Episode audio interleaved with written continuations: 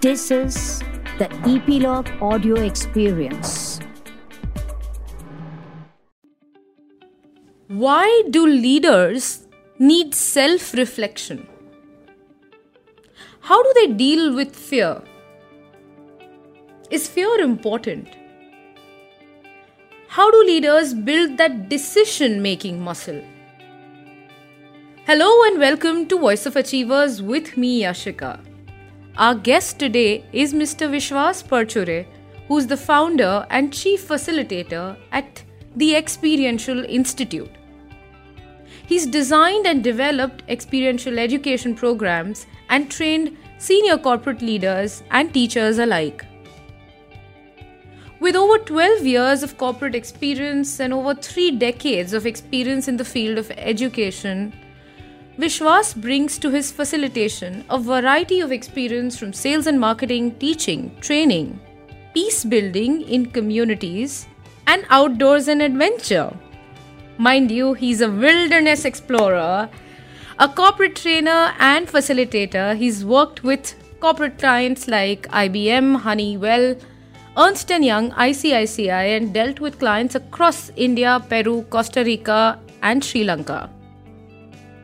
The expeditions of the body and mind find common practices in his methodology, and we could be happier. Thank you so much for being on the show, Vishwas. My joy. You know, fear is a concept that we seldom talk about when we talk about leadership. Why do you talk about fear when it comes to talking about leadership? Sometimes I think the, uh, the word leadership, um, uh, it's like you're supposed to be somewhere, you're supposed to be someone, you're supposed to be something in an organization. And um, we, all of us on this planet are doing important things. So when you say leadership, for me, leadership is really every one of us. Uh, we're leaders at home, we're leaders in the community. We're leaders uh, in organizations. We're leaders in situations. I don't see leadership as the front position. I just see it as uh, uh, a rotating position. Sometimes you're in front, sometimes you're at the back, but at all times we have influence. Right. So uh, for me, leadership is the ability to influence. And for me, influence is not influencing somebody else. It's creating creating a space of being who you are. And something about um, that position creates what I'd like to call a low pressure area and invites people into that space. So for me, influence is not a push, it's a pull you know um, there is an interesting uh, thought process that uh, one of our guests had given us and that was about leaders have an aura.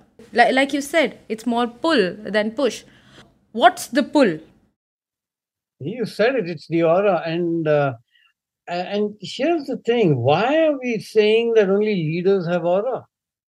Don't followers have aura? In all places, in all positions, there are people who uh, who on that hierarchical structure that society seems to create uh, have no position, but they have aura yeah. and they have pull and they have influence. Why do you talk about fear? Because everybody has it. Very few of us know what to do with it.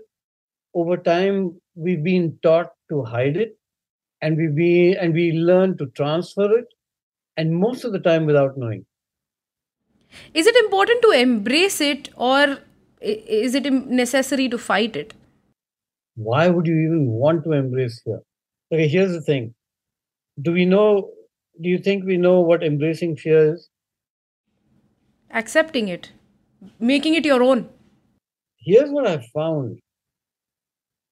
That our biggest fear is accepting that we are afraid. The world has told us constantly that uh, don't be afraid. And he's only told us some really meaningless BS called face it, accept it, fight it, overcome it. I don't think that's possible. What do you do with it then? Ah, so uh, I, I, think uh, so. I don't have an answer, but I can tell you what I'm discovering. I'm I'm finding that um, naming my fear is step number one. Okay. And it's it's a really scary process.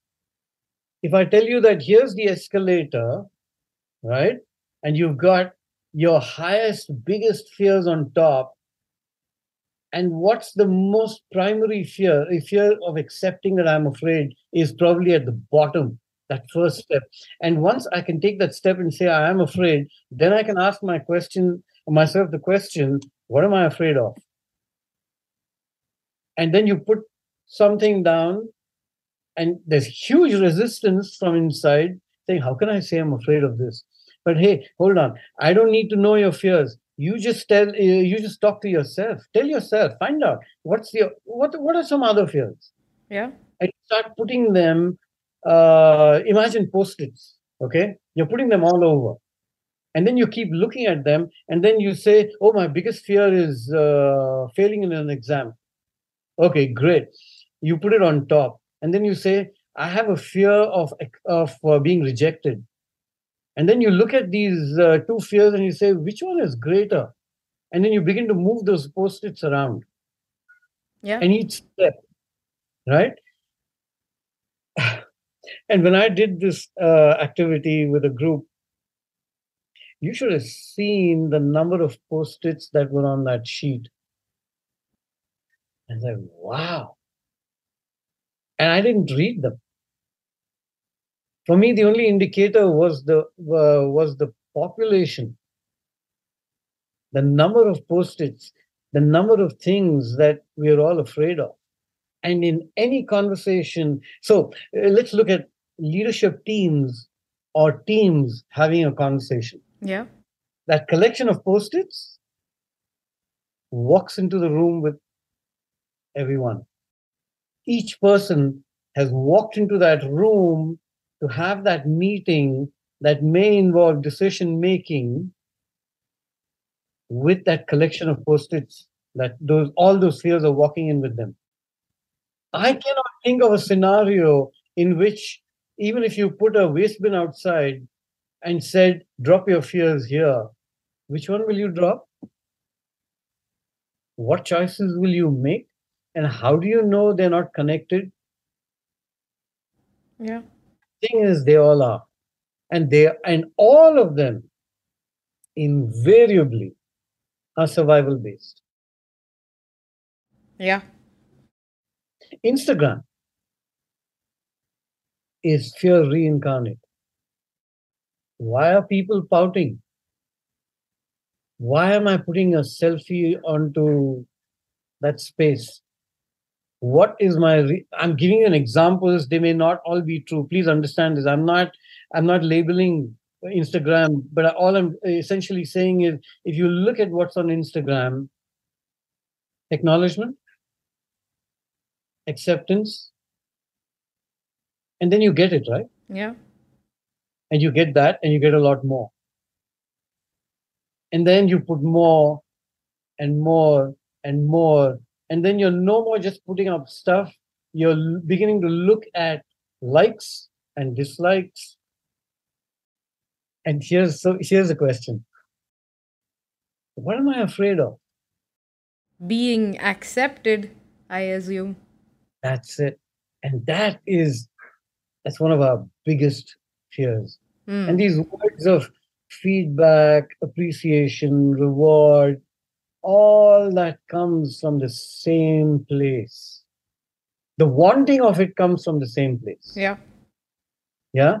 And the giving, here's the funny thing the giving of it comes from a desire to control.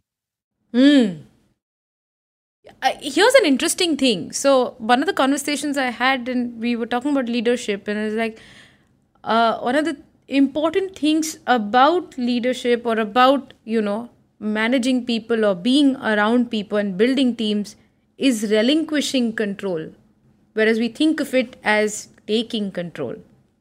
Interesting concept that you talk about uh, in your programs as well and that's about having a risk plan.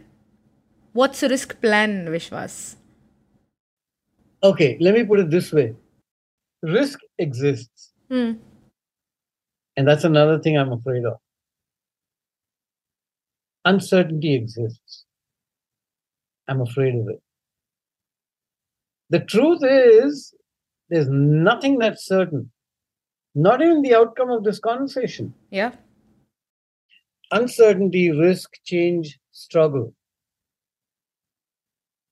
We think about these a hell of a lot Yeah.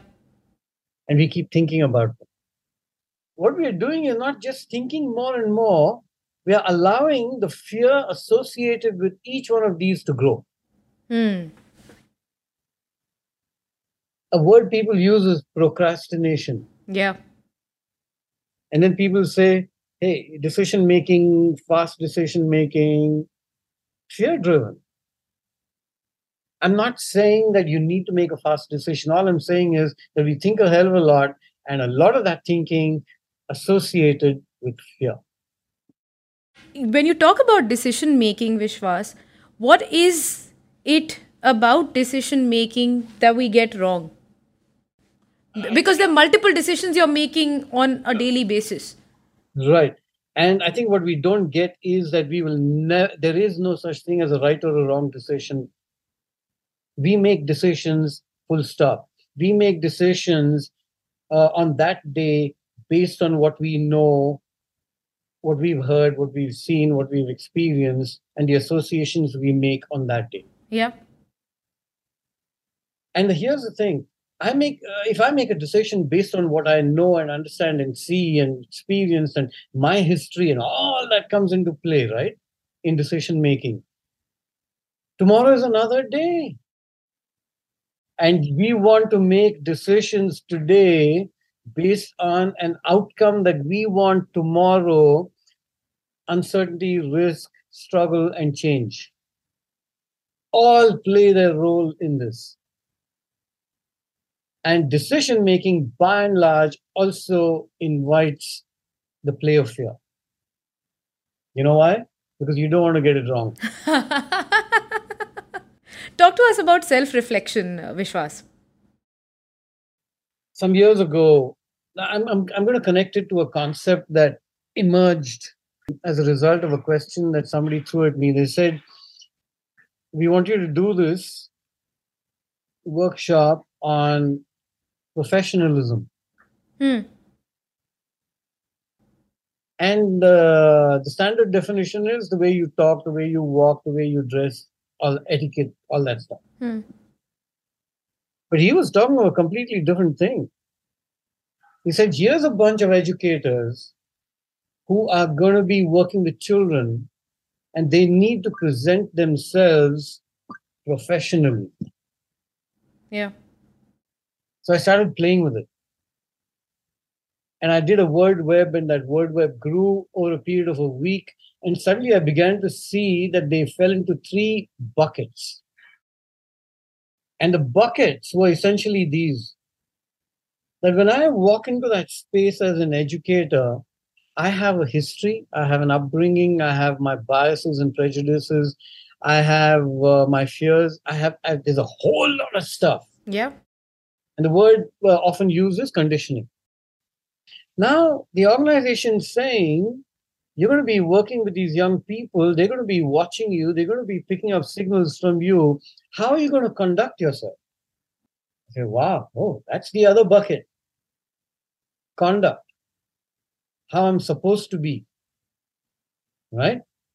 Now, can I, is my, uh, can I be different from my conditioning? Can my conduct be different from my conditioning? Yeah.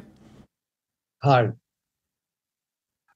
The moment I do that, I'm putting on a show. Hmm. And if I'm not conscious of it, my conditioning becomes my conduct. Hmm. Right? Now, so what's in between? And the space in between where I'm aware of my conditioning. Let's say, let's say my uh, invariably, my invariable direct immediate response to something when a child does something is to scream and shout. Hmm. Okay.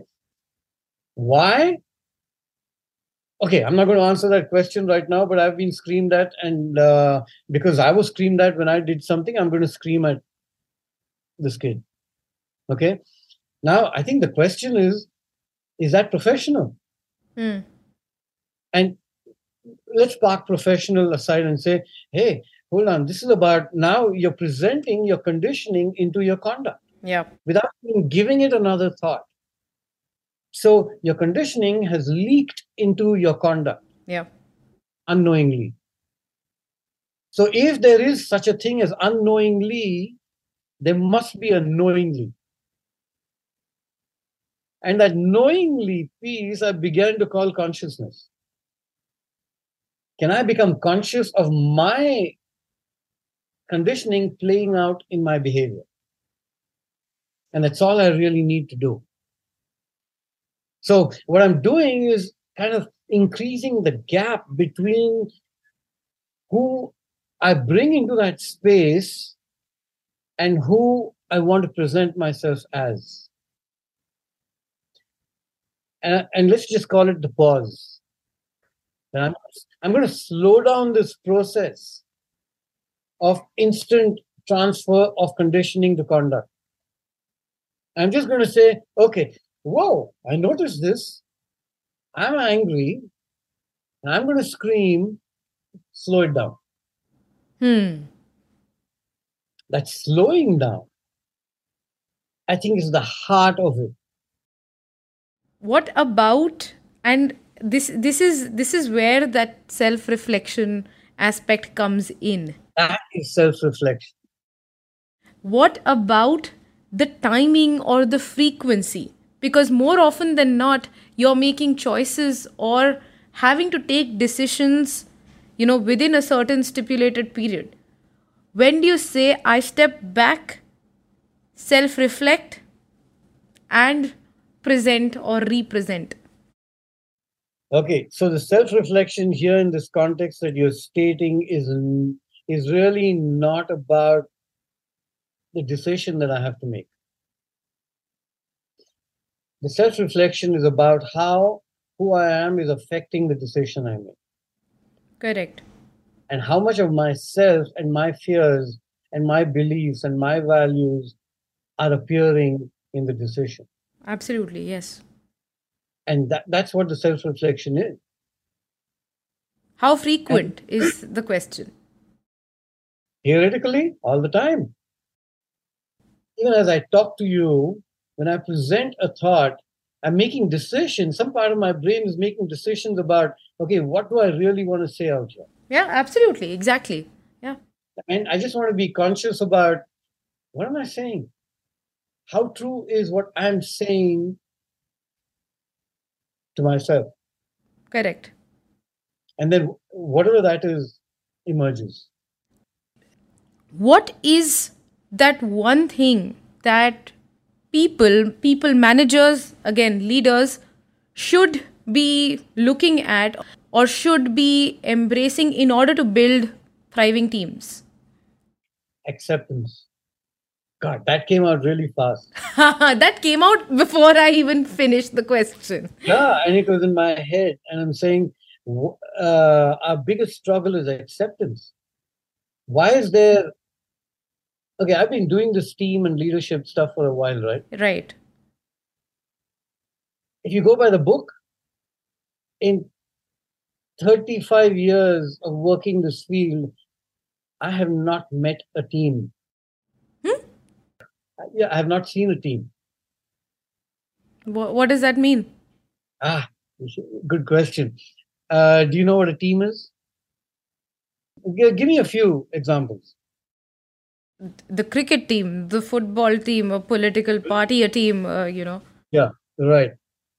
Why can't they be called a group? It's just a bunch of people who came together to do a certain thing and then disbanded. What is this team building thing? The moment you say team building, because now you're t- talking corporate wo- world, right? right Right. What is a team? A team is a bunch of people who come together for a period of time to deliver a certain product or finish a certain task. Work towards a certain common goal. Right. And then if you go into the theory of it, there's a whole bunch of prerequisites, right? What are they? So uh, th- there's this theory called the five dysfunctions of a team. I think the bottommost one is trust. Yep. Have you ever met a team that trusts one another? I haven't. Mm. They will trust each other in a context. Yep. But you change the scenario, take them to the top of a mountain, drop them off with a rope, and where does the trust go? Yeah. Yeah. Okay. And here's the thing I, I stopped using the word trust years ago because it doesn't exist. And it exists only momentarily, and I don't think trust exists. Mm. The feeling of trust may exist for a period of time. Mm. That period of time is usually a context. And that context is, and my responding with trust on a particular day, in a particular situation, to a specific person or a group of people is dependent on how much I know about other people. Absolutely. So when I say, and for me, the first thing, if you want to build trust, you have to have acceptance. What does achievement mean to you? Okay, I've never answered that question before, so I'm going to create one in my reality today. Yeah. Achievement for me is is a flash moment in my life in which everything comes together and I respond to a situation with what I'm going to call mastery. Nice.